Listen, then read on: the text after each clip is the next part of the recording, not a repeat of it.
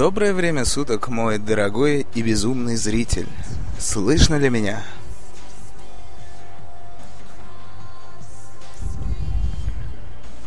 Приветствую. Ну что ж, приветствую, мой дорогой и безумный зритель. Ну и что ж, начнем. Сегодня понедельник, 11 часов ночи. Думаю, самое время для прекрасных рассказов о самых замечательных людях в нашем мире. Сегодня, мой дорогой зритель, я расскажу тебе о пациенте по имени Анатолий Анаприенко. Анаприенко является, наряду с Чикатило, одним из самых кровожадных убийц бывшего Советского Союза. Так же, как и Чикатило, он широко известен во всем мире – на пике своей известности в середине 90-х он возглавил рейтинг самых кровожадных убийц последних 20 веков. А это, господа мои, очень высокий рейтинг. Рейтинг был составлен французским журналом Francis Press. И Анапритенко а, был поставлен на четвертое место. И не зря. Анатолий Анаприенко – родился 25 июня 1959 года в небольшом селе Лиски Нарочинского района Житомирской области. Мать Толи умерла, когда ему было всего 5 лет, а отец уже ушел к семилетнему возрасту. Так что уже видны все яркие показатели психологического портрета нашего друга – в 7 лет нашего юного кровожадного монстра отдали к бабушке с дедушкой, которые всю, всю его детство понукали и отчитывали отца, от которого он родился, и который бросил их мать, и благодаря которому она умерла. В конечном итоге бабушка с дедушкой умерли. И нашего молодого человека отдали в самое чудесное заведение Советского Союза 50-х, 60-х и 70-х годов, да и 90-х, это приют. Советский приют – это очень хорошая школа воспитания жизни. Это, мой дорогой зритель, очень яркий звоночек, чтобы понять, откуда растут ноги нашего больного. Детство Анаприенко было нелегким, безрадостным. Он был лишен семьи, и Возможно, по причине этого все становился агрессивнее и злее. И это основная причина, почему он стал грабителем и серийным убийцей. Да, это этот тип убийц сегодня у нас будет как раз грабитель и серийный убийца. Молодость он провел, окончив свой детдом, поступив на технический факультет лесника – да, это забавно, но в СССР были и такое. Конечно же, не закончил лес... на лесника, не обучился. Пошел в армию, как все нормальные парни. Отслужил под Ленинградом. Для тех, кто не знает, это нынешний Санкт-Петербург. Вернулся на Украину, учился в мореходском университете в Одессе. Такие, да, все пути ведут в Одессу, маму. А впоследствии, в 1986 году, Э, ходил матросом на нескольких судах. После уволился с флота, работал начальником пожарной охраны в городе Днепропетровске за Запорожской области. Анаприенко начал свою карьеру в 1989 году. Да-да, это та самая карьера, о которой мы сегодня будем с вами рассуждать. Промеш... Он начал промышлять грабежами со своим сообщником Сергеем Рогозиным, ветераном Афгана. Первыми его жертвами стал муж и жена, которых Анатолий застрелил, когда те шли к своей машине. Позже в суде Анатолий сказал, что не получил от убийства ни удовольствия, ни выгоды. Всего в 1989 году было убито 9 человек. Все убийства были совершены сложным образом. А Наприенко просто расстреливал своих жертв. Вы подумайте, почему сложным? Это было ружье. А в то время достать ружье без каких-либо документаций, тогда же было КГБ. Ох, страшное было время. Среди прочих погибла 11-летняя младшая девочка. С ними погибла мама, которая спала с дочкой в машине. Вместе с ней еще были застрелены двое пассажиров. Четыре человека. Все тела Анатрепко сжег. Оба этих эпизода Анаприенко скажет в дальнейшем, что это были его самые первые убийства, и он тогда, как сказать, еще не пристрелялся. Его почерк уже на тогда начали узнавать, потому что каждый раз он сжигал все, всех своих жертв. После этих событий, после убийства девятерых людей, после, э, спустя год, кровожадные серии, Анаприенко, у Анаприенко наступила так называемая в психиатрии период успокоения. Время, когда ты не желаешь никого убивать, и у тебя нету, ну, грубо говоря, состояния ремиссии у больных. С 1989 по 1906 год он отправился путешествовать в Европу без визы. И при том его два раза депортировали из Германии и Австрии. Мало известно, чем занимался Анаприенко в Европе в это время. Скорее всего, он занимался там грабежом, воровством, похищением, взломами, угоном машин – Впрочем, подтверждения этому очень довольно-таки мало, хотя задержан он был часто. Что касаемо убийц, в Европе нет четких подтверждений, что он производил убийц. Сам Анаприенко отрицал все возможные убийства в Европе, хотя похожий почерк находили в то время. Примерно где-то 16 убийств. Продолжив свое убийство, он уже на Украине. Когда окончилось его так называемое путешествие, он вернулся и в конце 1995 года. Теперь убийца действовал без сообщника, хладнокровно, почетко и хорошо отличимому, отличимой для него схеме. В ней нет ни капли жалости к своим жертвам, о чем он и ранее заявлял в суде.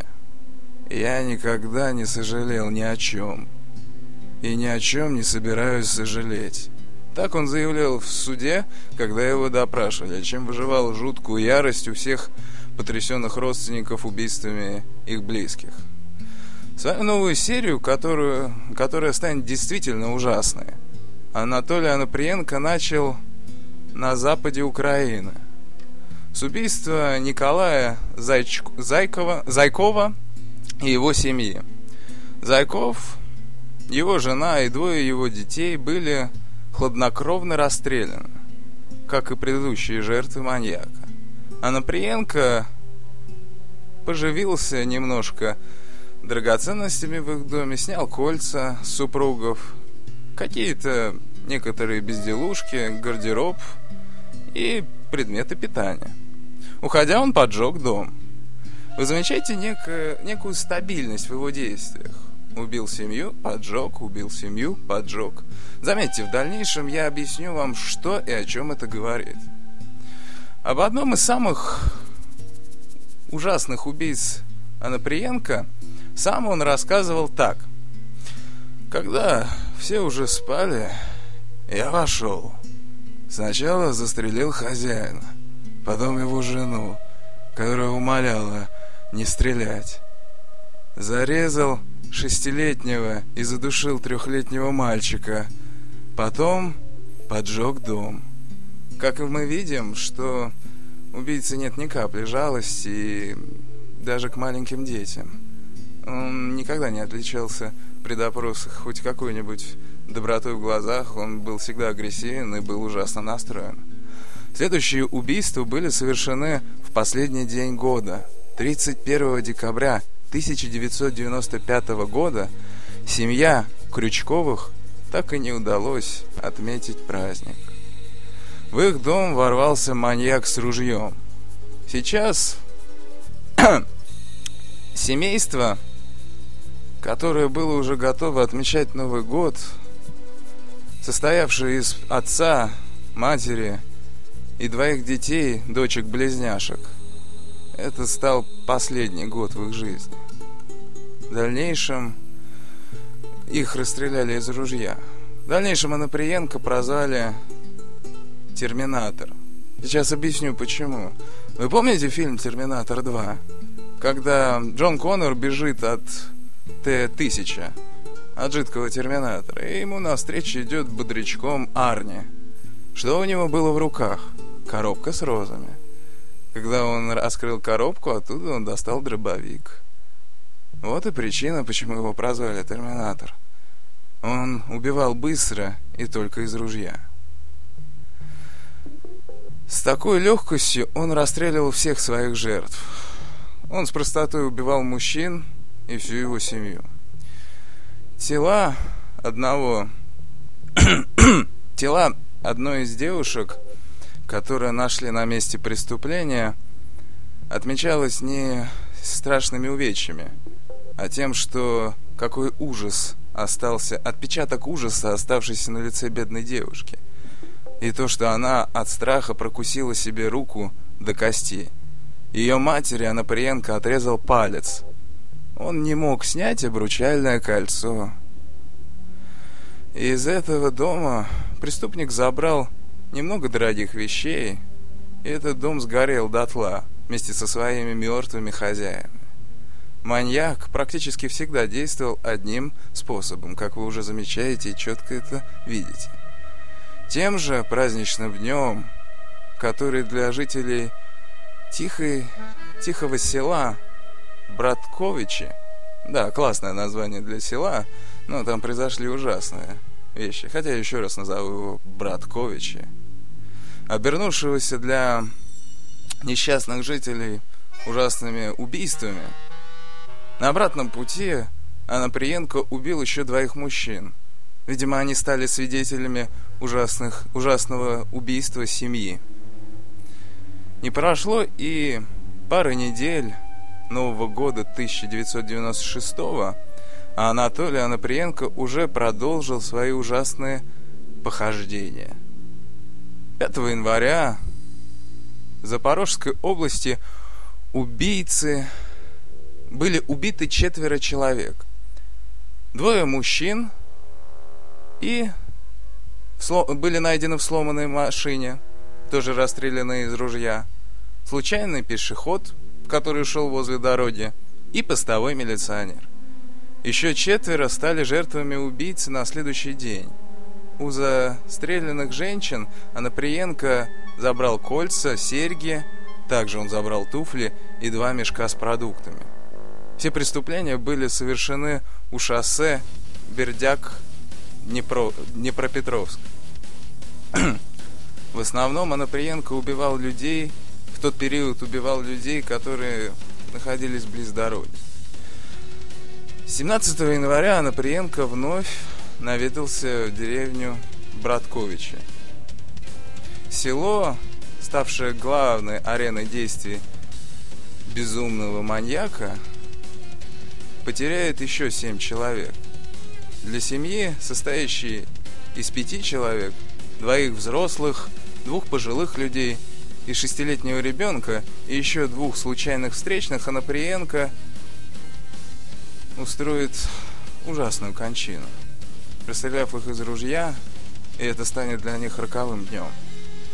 17 января. В это же время убийца жил у своего двоюродного брата Петра в военном городке Яров, всего в 30 километрах от места совершения своих преступлений. Там же Анна Приенко знакомится с Анной Казак. Разведенной женщиной, чуть младше его самого, она работала парикмахером имела собственную квартиру, и у нее было двое прекрасных детей. Буквально с первого взгляда, влюбившегося в Анатолия, она предлагает ему переехать жить к себе. Это говорит о вне, полном внешнем полной внешней гармонии и стабильности нашего сегодняшнего пациента. Он не был виден, что он псих и желает убивать.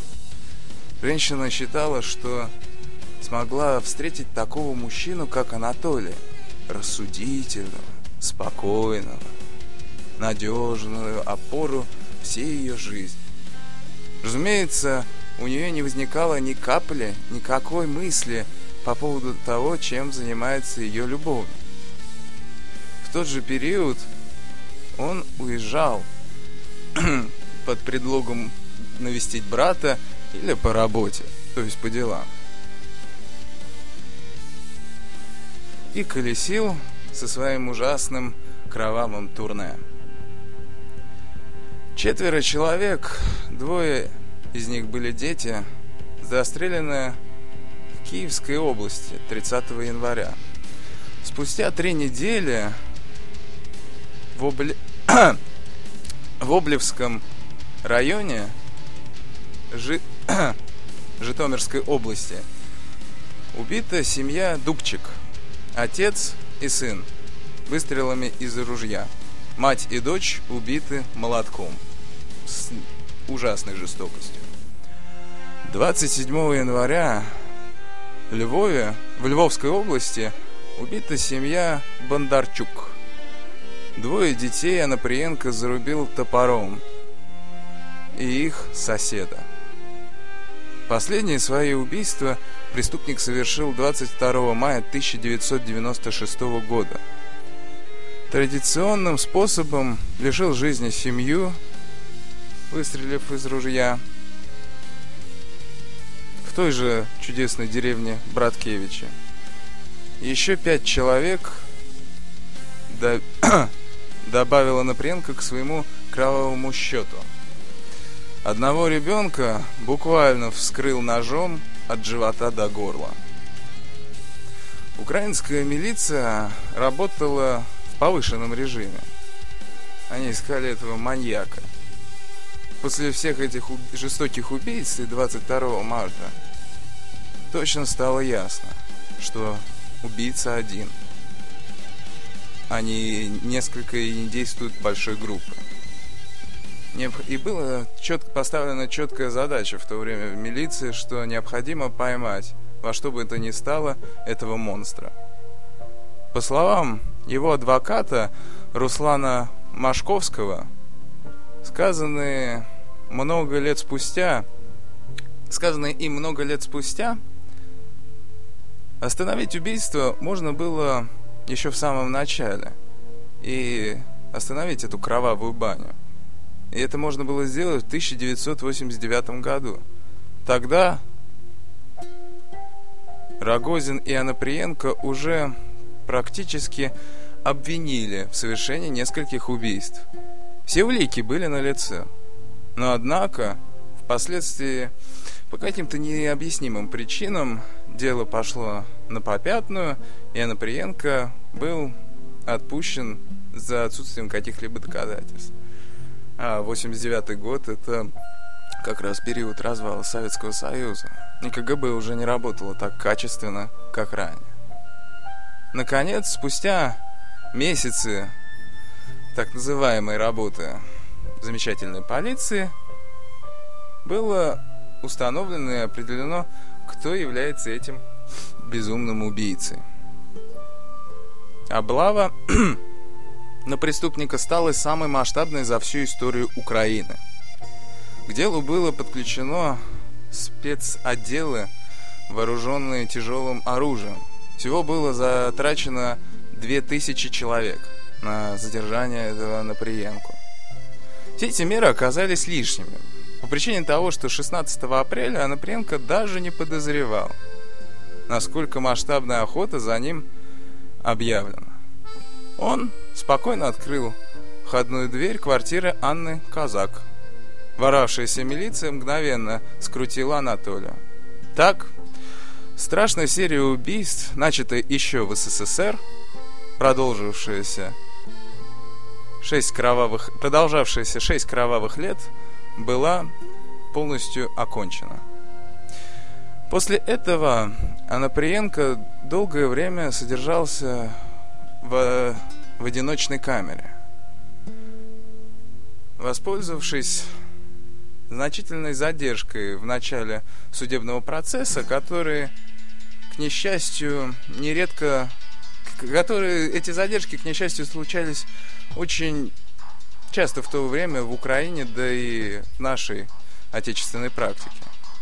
Большую часть времени они занимались сбором информации в суде, а дело было огромное, 6 лет сбора документации, поиск всех свидетелей пофамильно, кто мог быть свидетелем, члены семьи, которые могли знать, кто или мог быть приближен к семье. И к тому времени набралось 400 свидетелей. Наконец, 24 ноября 1998 года процесс был начат. Я раньше уже говорил, адвокатом Анаприенко был Руслан Машковский. Кстати, во время процесса преступник просил заменить ему адвоката.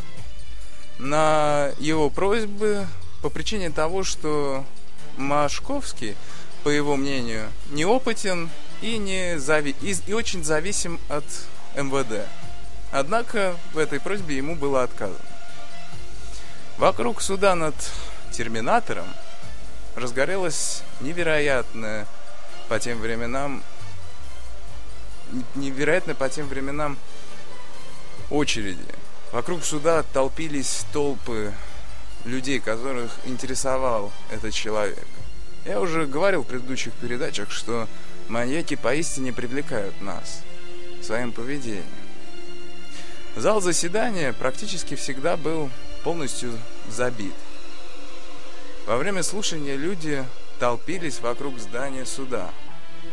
Самого убийцу приходилось защищать не менее тщательно, чем окружающих людей, так как многие из людей, которые пришли на суд Анаприенко, были родственники, родственниками убитых.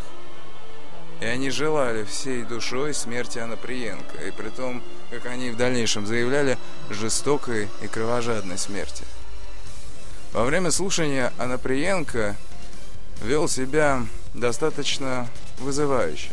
Он отказывался называть свою национальность, называл себя заложником правосудия, не давал показания, но в то же время он совершенно спокойно признавался в своих 50 убийствах.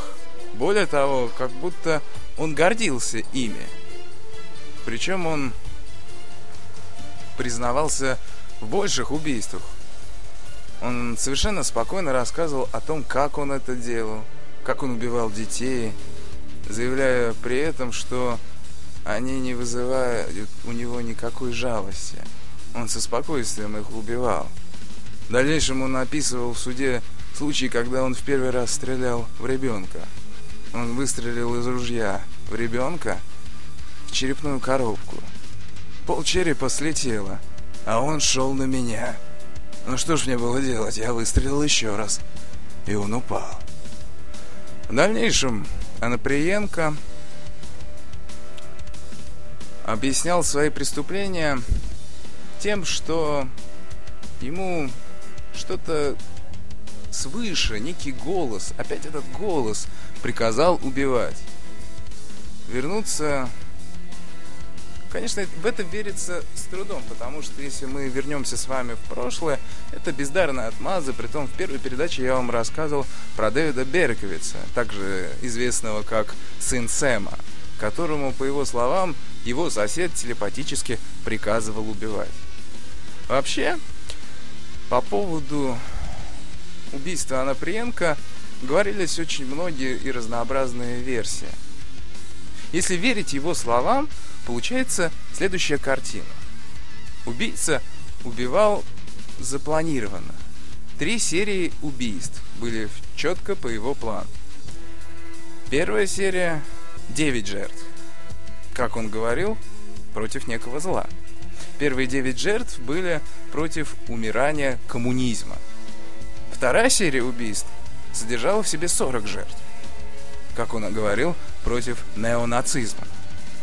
И третья серия жертв – это 300 человек против чумы 21 века. Объясня... Объясняя это очень просто, что покойных поминают на девятый день, на сороковой день и потом вспоминают каждый год. Первая серия была совершена полностью. И была совершена Сергеем Рогоз... Рогозиным. Кстати, он до сих пор так и не ответил, какая мистическая цель была у его помощника. Но, как нам известно, коммунизм он спасти так и не смог своими девятью жертвами. Но далее он убивал во второй серии 40 человек. Притом он немного переборщил и убил целых 43 человека. Очередной кровавой чумой, чередой, то есть чередой могла стать и дальнейшим, потому что он неоднократно повторял, что он мог и продолжить. И те 300 человек, которых он говорил против чумы 21 века, он мог совершить. Но, к счастью, он не совершил и не смог спасти нас от чумы 21 века.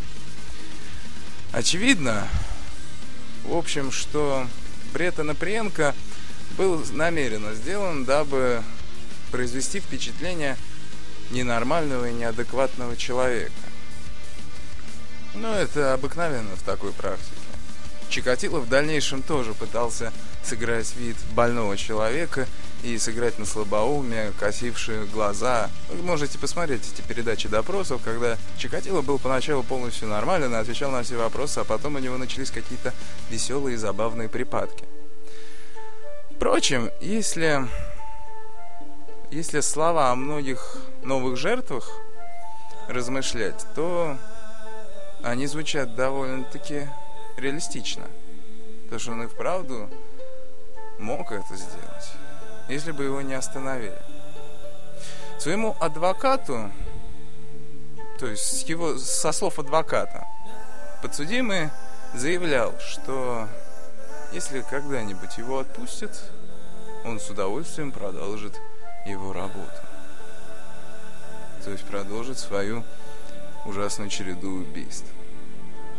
Суд длился около четырех месяцев и закончился вынесением Анаприенко приговора о смерти... приговора к смертной казни. 3... Он был вынесен 3 марта. Судья... Судье пришлось э, прокричать э, вынесенный ему приговор несколько раз по причине того, что в суде творился бедлам. Крик и ор, потому что родственники всеми силами пытались проклинать его и умирать, чтобы он умер поскорее.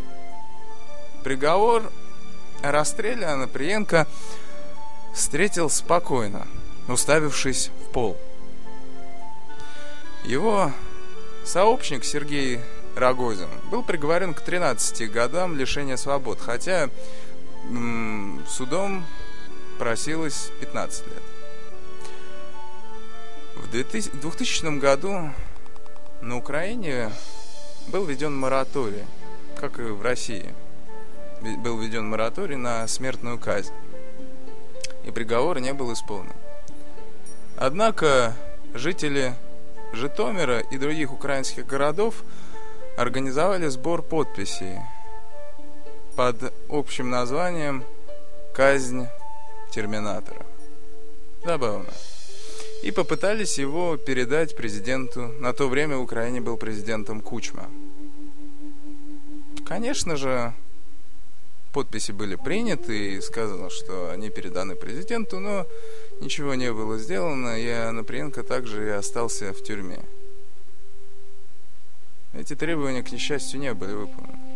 И с тех пор прошло уже почти что 13 лет, а он все так же сидит в тюрьме Житомира. Охранники говорят, что он очень много читает, ведет себя очень прилично и правильно, никогда не хамит, разговаривает с уважением и в дальнейшем мечтает выйти на свободу. Но хочется вам напомнить, что когда Анаприенко разговаривал с своим адвокатом и в дальнейшем было опубликовано интервью с адвокатом, он сказал, если мне удастся выйти, я снова начну убивать. По логике вещей, на этих словах я должен сказать финальную фразу и попрощаться с вами, зритель. Но не тут-то было. Мы должны поговорить немного о психологическом аспекте и психической проблеме Анаприенко. Главная проблема находится именно в детстве. В пятилетнем возрасте его мама умерла. То есть у ребенка не было сфокусировано образа, что такое мама, что такое забота о нем, что такое доброта и ласка. Все свое детство он провел в ужасной среде. После смерти его матери отец просто скинул его на бабушку и дедушку. И бабушка и дедушка постоянно оскорбляли и называли его выродком по причине того, что его, их дочь мерла из-за него и из-за его ублюдка отца. После этого и дедушка с бабушкой умерли. И наш сегодняшний пациент воспитывался в ужаснейшей среде. В детских домах. Как я уже говорил, в те времена детские дома это не самая лучшая среда для воспитания детского ума. А семилетний ребенок как раз впитывает всю информацию, которая вокруг него. Вот тут и заложился, заложилась вся проблема нашего пациента. В дальнейшем это видно по его убийствам и действиям. Заметьте, он в основном убивал семьи. Поначалу он убивал отца и мать, подчеркивая то, что идеальных семей не бывает. И то, что все проблемы идут от них, и если он избавит мир от родителей, он его спасет. А потом он убивал детей. В этом случае он убивал их уже из ревности. По причине того, что его детство не было таким, как было их. Он был лишен всех этих радостей. Он был лишен понимания праздника и доброта родителя. У него этого не было. А сжигание этого все в финале было символом того, что в этом мире ничего нет, и все должно быть уничтожено. Но, опять же, это психологические выводы, которые можно заключить из всех действий его среды. Почему он стал таким, как он стал таким. Сейчас я еще хочу вам рассказать об одной любопытной истории, которая произошла также в 2000 году. Некая журналистка со сложно выговариваемой фамилией, которую я с трудом могу выговорить, Аделида Сигида. Это ужасно. Я не знаю, как так можно было назвать человека, но понятно, что она не русская. А если она русская, это полное проклятие. Сейчас я опубликую пару ссылок, если вам будет в дальнейшем интересно. Эти ссылки рассказывают... На одной ссылке рассказывают о путешествиях журналистки, а в другой ссылке об интервью нашего замечательного Анаприенко. Ну ладно, я попозже их опубликую. Суть ее исследований было следующее. В 2000 году она впервые узнала вообще существование такого маньяка, как Анаприенко, хотя он гремел на всю страну и на весь мир. Забавно, но так бывает. Мы часто не замечаем самых ярких и важных вещей в нашей жизни. Она обратила на это внимание, ну так как она была журналистка и любопытная журналистка, она решила пообщаться с Анаприенко.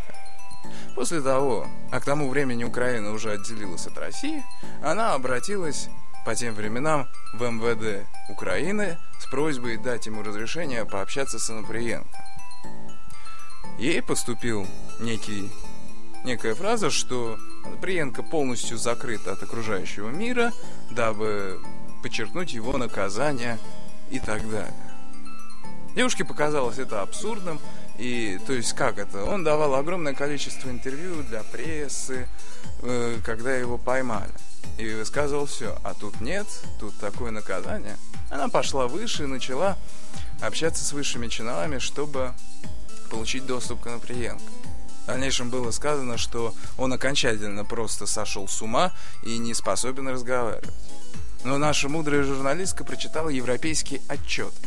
Есть такое отделение Европа Nation, которое отвечает за путешествия по миру и исследованию мировых тюрем как содержатся там люди, на достойном ли уровне.